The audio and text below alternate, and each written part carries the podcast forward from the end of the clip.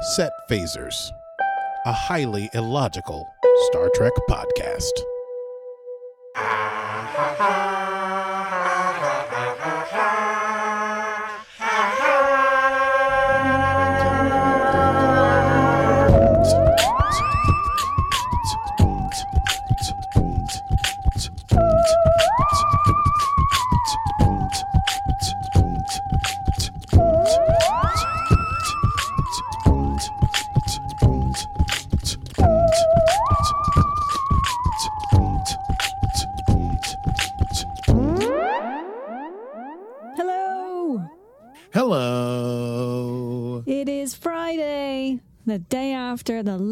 Lower finale, and Stevie and Aki, your hosts, are here. I don't know why I started it that way. I liked it. It was it was very enthusiastic.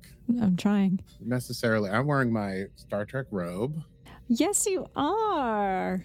Aki got a Star Trek robe from one of his musical friends. Yes, I think this was probably What's Phil Ray's first name? I don't know that. that's his first name. Vilry Bowles is his last name. oh. Yeah. Hmm Bowles. Bowl. B O L L E S. Oh, okay. I thought you said balls. No, I know. In a British accent, it would be bowls, but in Yes, American, accent, bowls. bowls, not balls. Yeah, okay. Yeah. Oh dear, we've already gone off the rails. We've gone wildly off the rails. Uh, well, listen, uh, I'm leaving for Europe in two and a half hours, but It's Stardate 331010.2.8. and we are indeed going to talk about the season finale of Star Trek Lower Decks, The Stars at Night. Indeed. Stars at Night. But before we do that, got to talk about a little something called, or ask about a little something called Patreon. Are you missing nerdy people in your life? Mm, Does your wife like the TV that you watch and you need some time alone? Yeah. Do you need an excuse to go and sit in a dark room and watch some TV? That could have been What? somewhere else. I don't know. Yeah. Do you need some science fiction friends in your life? Well, look no further, friends, because right here, Stevie and Aki are here to welcome you into their Patreon community. Just join at patreon.com forward slash set phasers for behind the scenes things, early access to our videos, our audio episodes, Netflix watch parties, cooking with Aki, and more at setphasers.com and patreon.com forward slash setphasers. That's right. Oh yeah, and after uh after I get back from Europe, it's on. Yeah. There's gonna be songs being written. There's gonna be I'm doing everything in this robe, cooking, uh the the Zoom watch alongs. We're gonna do it Mhm, mhm, all. mhm. Yep, yep, yep. yep. Robed out. I just like the robe. It's a beautiful robe. Thank you. It's very soft. looks soft, looks plushy. Thank you. I do try. Uh okay. Well, we should just run it down, I think. It's a great idea. It's time to run it down.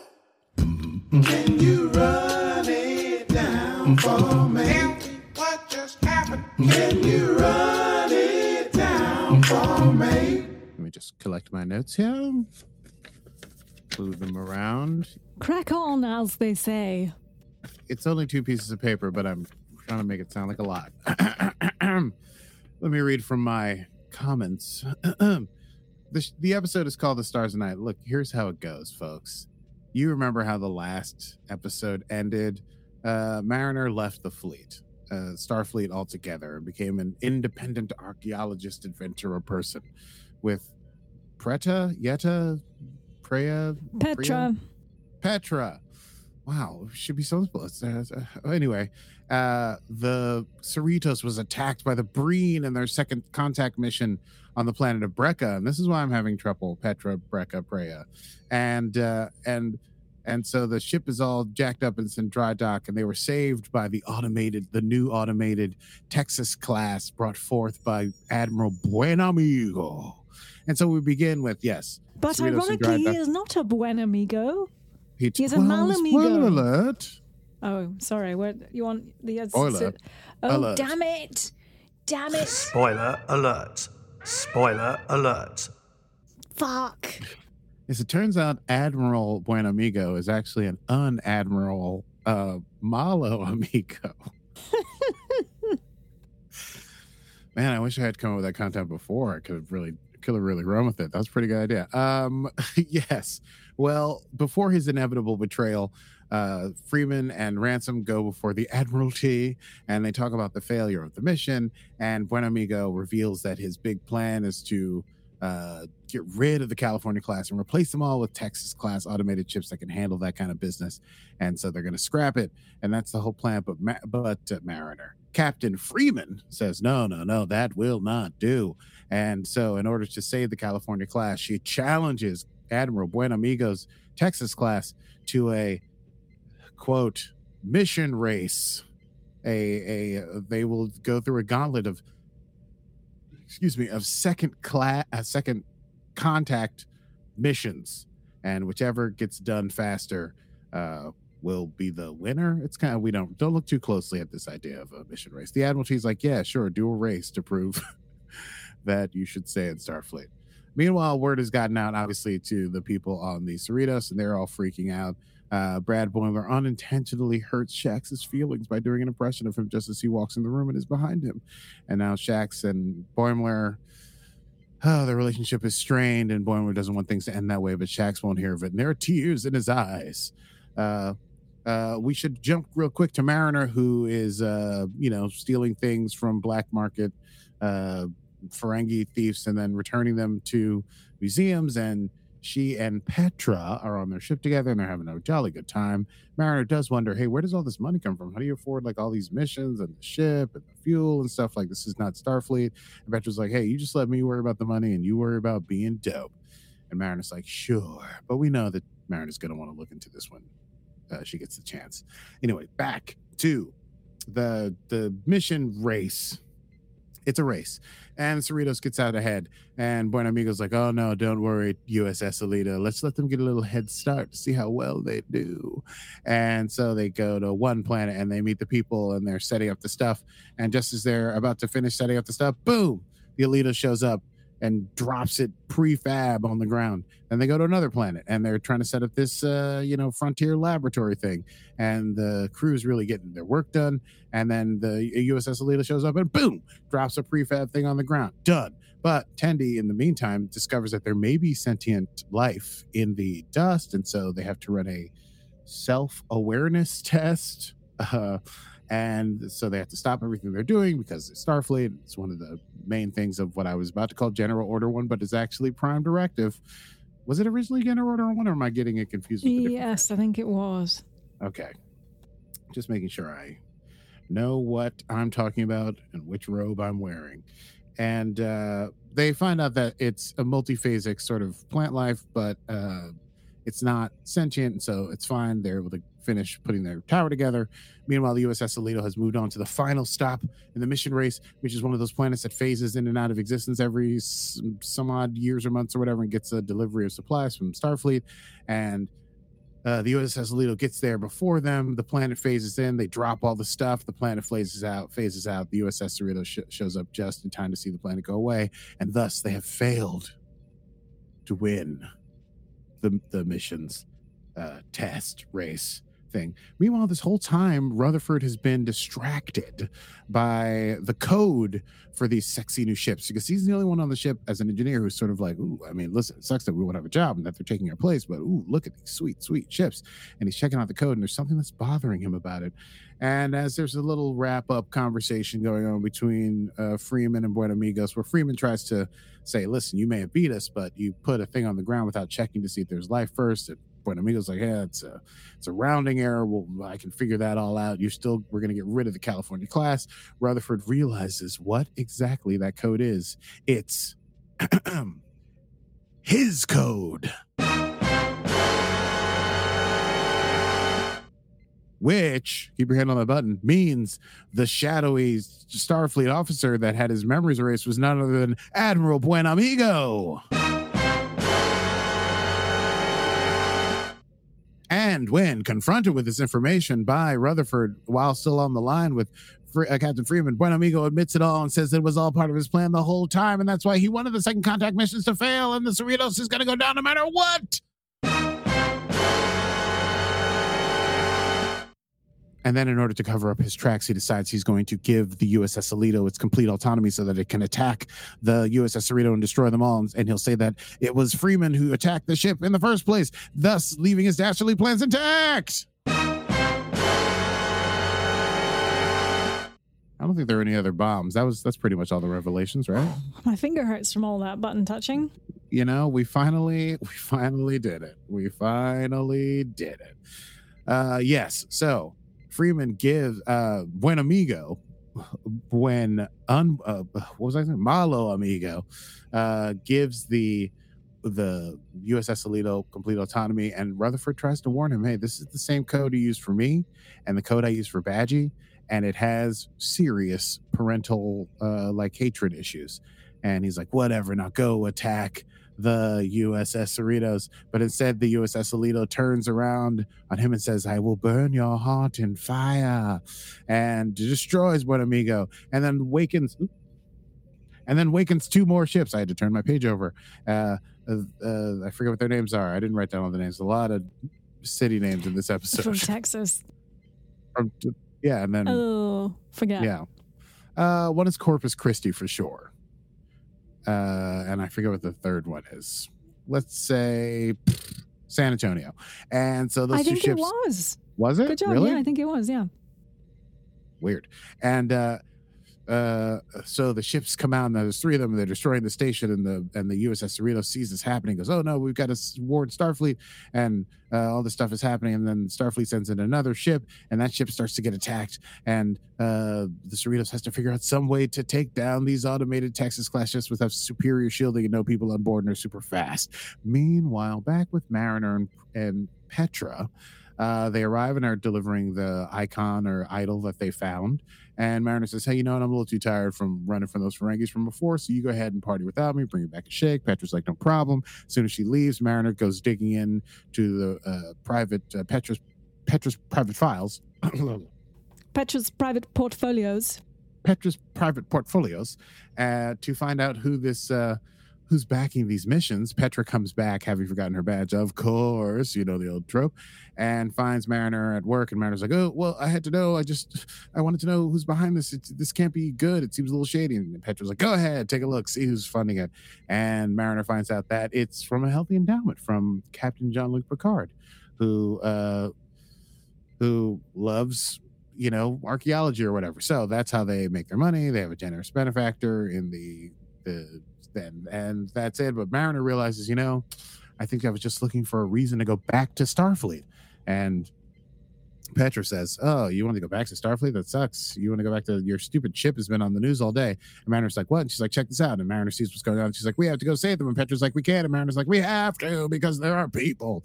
So they're rushing in to try and save the day. Meanwhile back on the cerritos they decide they're going to do a desperate ploy and uh well way off from my notes. I'm just flying i'm just freestyling here captain freeman tells Rutherford, uh, rutherford uh, to to sort of claim that he has the code and can uh, get the uss aledo just just delete them as they they connect their comms to the ship and they talk to the ships and the uss aledo turns its bloodlust on the uss cerritos cerritos aledo this is why it's a confusing episode to talk about and then the three ships give chase to the Cerritos. They go into warp. They're gaining on the Cerritos, and the Cerritos has to use extra warp power. And it's one of those give her all she got kind of captain moments. And they're pushing the engines as far as they can, but they're still being tracked by the other ships. And so they're all these, you know, the bridge crews on the bridge. And then Captain Freeman says, I need options. How can we take these things out? We're trying to buy Starfleet some time.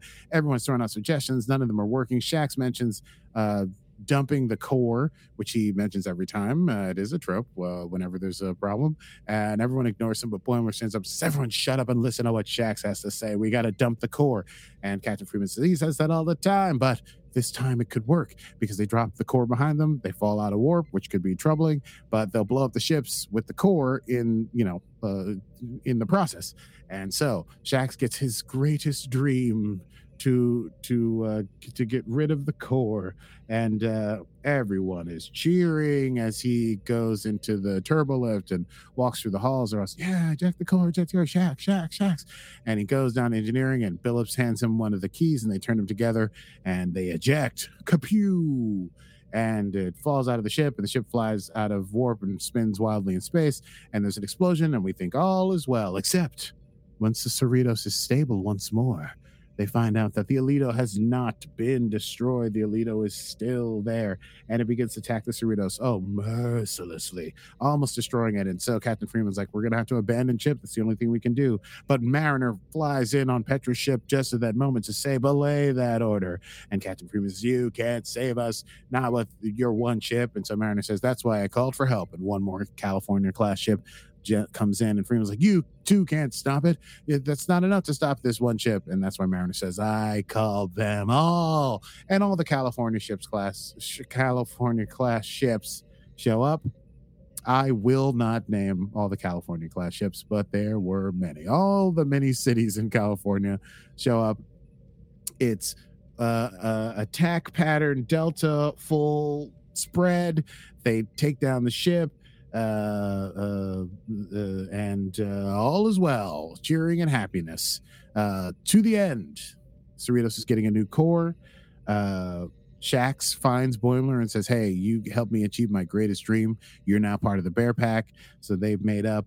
Uh, Mariner and Freeman, Captain Freeman, reunite, and Captain Freeman wants to reinstate Mariner. Mariner's happy to do that. She doesn't necessarily want to be captain, but she does want to be part of Starfleet, and she asked specifically to be assigned the mentor of Captain of uh, Commander Ransom, uh, which uh, Ransom doesn't necessarily love, but it's great.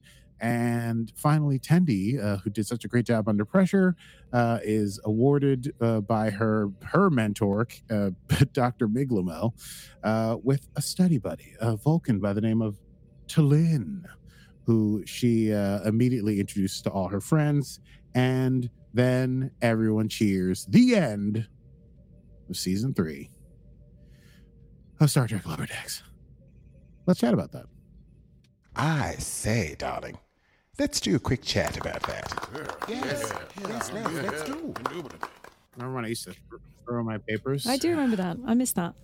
I'm so Yeah. impressed you did that, having just watched it about 15 minutes ago.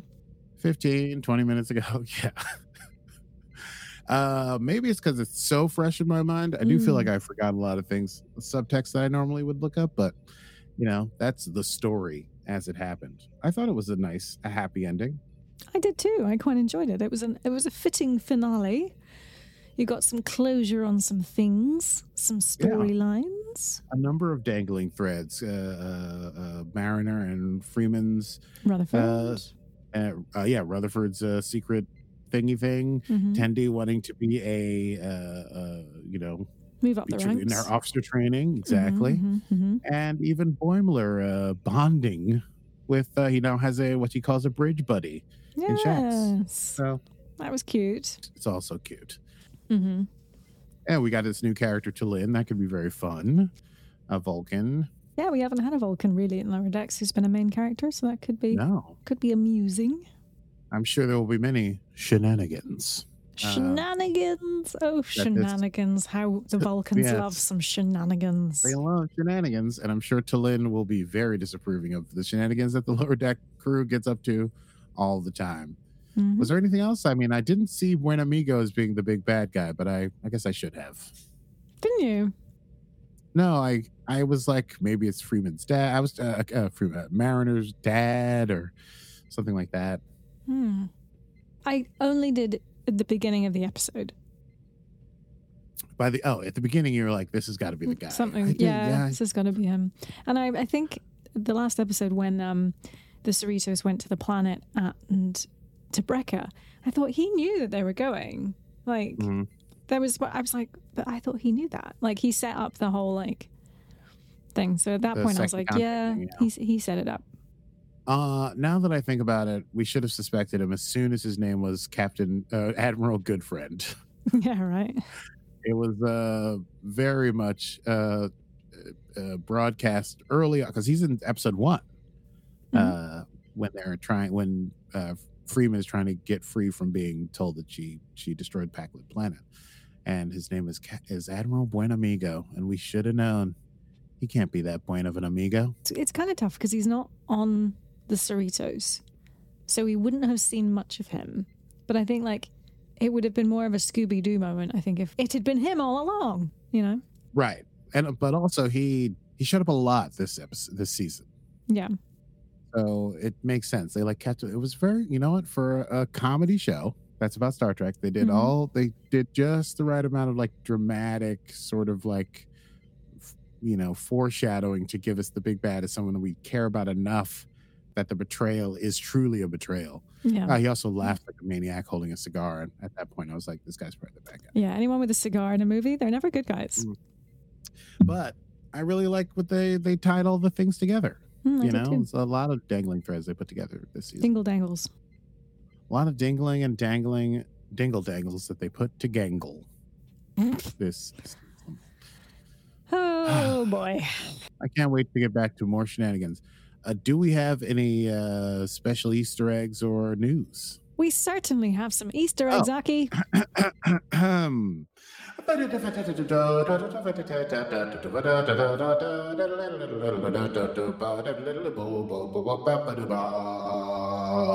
Hello and Leah, welcome uh, everyone who's listening to the, the Easter egg nest. We go immediately to Stevie Man's on the scene. Stevie, how are you today? Well, hi there, Aki. How are you? Good to be here. Good to be here. I'm coming to you live from the the lower decks rap party here in uh, Oh, Yeah, it's it's it's a fun time. It's a fun time. There's lots of things going on. It's just crazy. It's crazy. Mariner's just, she's getting drunk and she's on a bar. She's having a, a, a thumb wrestle with a Ferengi. Um, you know it's it's crazy. It's crazy. But we obviously have lots of Easter eggs uh, to talk about from the last episode. I do not know how to yes and that bit, but I liked it. Go on. Yeah. Okay.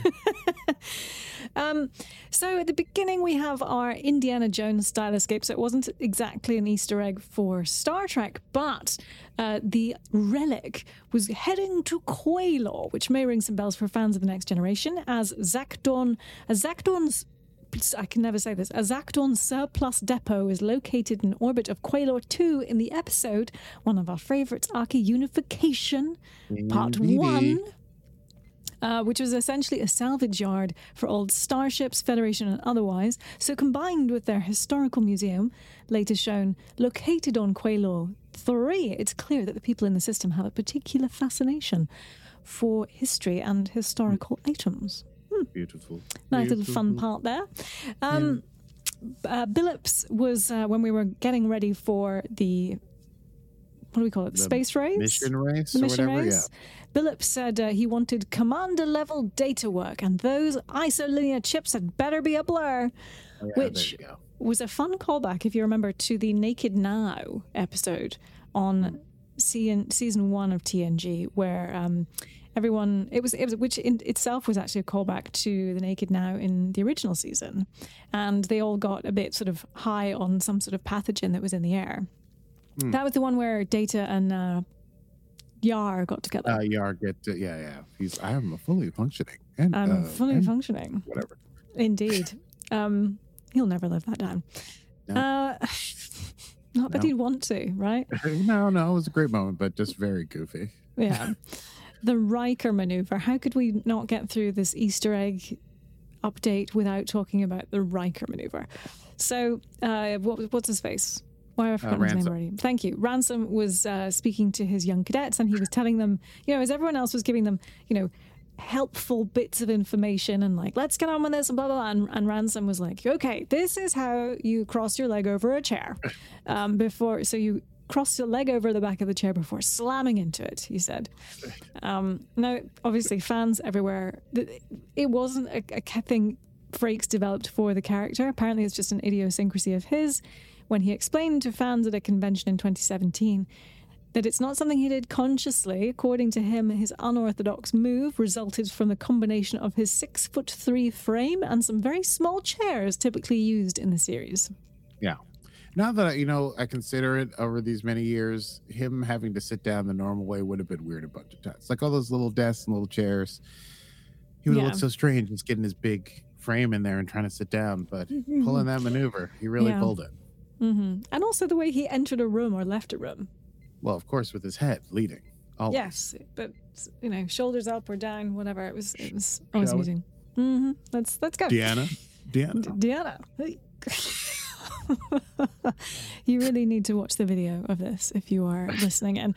Um, Freeman describes uh, the planet, I forget which one it was, Arkmenic 9, I think, as one of those yeah. Brigadoon type planets that exists outside of our reality and only phases into our dimension for a few hours a year. Now, that's fun for two reasons. For me, this is obviously a blatant reference to the 1947 Broadway musical Brigadoon about a strange Scottish village that only exists for one day a year. Um, but Thank you very much. But as Freeman suggests, this isn't a phenomenon unique to Arkmenic 9. Uh, you may recall, Aki, from the Deep Space Nine episode Meridian. The crew of the Might I? USS, I know. The crew of the USS Defiant stumble upon the planet Meridian and uh, located in the Gamma Quadrant beyond the Bajoran worm, wormhole. It's a world mostly exists in a non corporeal state outside of our universe, but materializes for a few days every 60 years or so. So, two bits of fun Star Trek lore as well as Scots lore. Huzzah! And huzzah! And also, there's a lovely episode of uh, uh, Orville that has a similar plot with a Oh, planet that goes away into a different dimension or something. Mhm. Uh, yeah, that was that was uh, the whole thing was lovely. Yeah.